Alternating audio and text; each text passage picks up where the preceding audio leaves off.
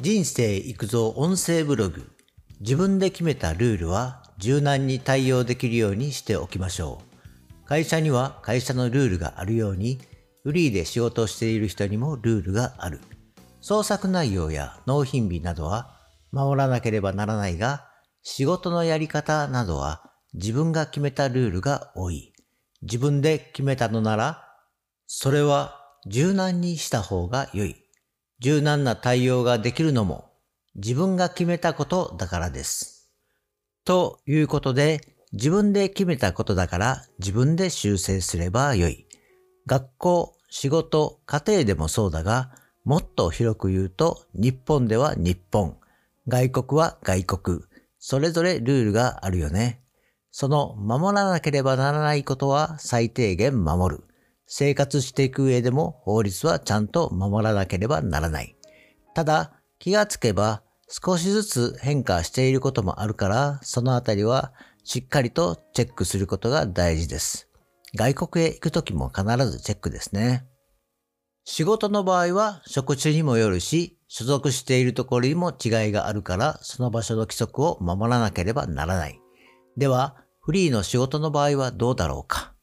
お客さんであったり、取引先の要望には応えなければならないが、仕事のやり方とか時間は自分が決めることだよね。自分でルールを決めていると思います。自由ではあるが、ある程度は自分自身を管理するために決め事を作って作業している人が多い。自分でルールを決めないと集中力が切れたり、ダラダラとなり良い仕事ができないよね。それらを含め学業や仕事、社会のルールは守るのが当然だし当たり前のことです。その上でプライベートの時間をルールで縛っていないかってなんか変な言い方だけど、プライベートの時間を考えてみましょう。自分自身の趣味であったり、生活のルーティン的なものが大なり小なりあると思いますが、日々楽しくて何も問題ない、快適で何一つ不満がないのなら、そのままで良いと思います。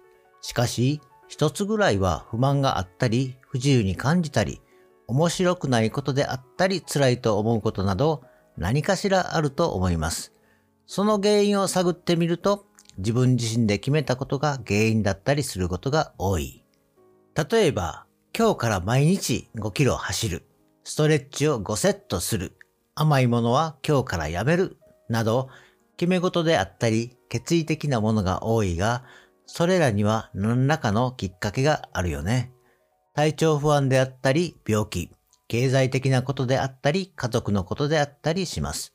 だから、少し無理してでも決意表明するのだが、それが負担になりしんどくなっていないかってことです。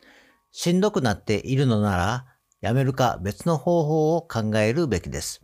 あくまでも自分の意思で変えても良いことだけのことですが、おそらく自分の意思で決めたのだから変えることもできるんです。その時、意志の弱いやつだ。そう思うのもほとんどが自分自身で、他人はそれほど思っていないし関心がない。自分で意固地になっているケースが多いですね。やめて良いものはやめる。おそらくやめて良いものは無駄の何者でもないですよね、きっと。変えて良いものは変える。目先を少し変えるだけで効率が良くなる。プライベートのルールと仕事のルールは違うものだが、フリーで仕事をしているとそれが一緒になりがちだから、きちっと仕事とプライベートを分けることが重要である。ただ、仕事も無理なルールは作らないことが重要ですね。最後にまとめ。要はしんどかったり、楽しくないことは修正する。少々しんどくても楽しいことなら笑顔になれる。そう思えるようにした方が必ず結果は出ます。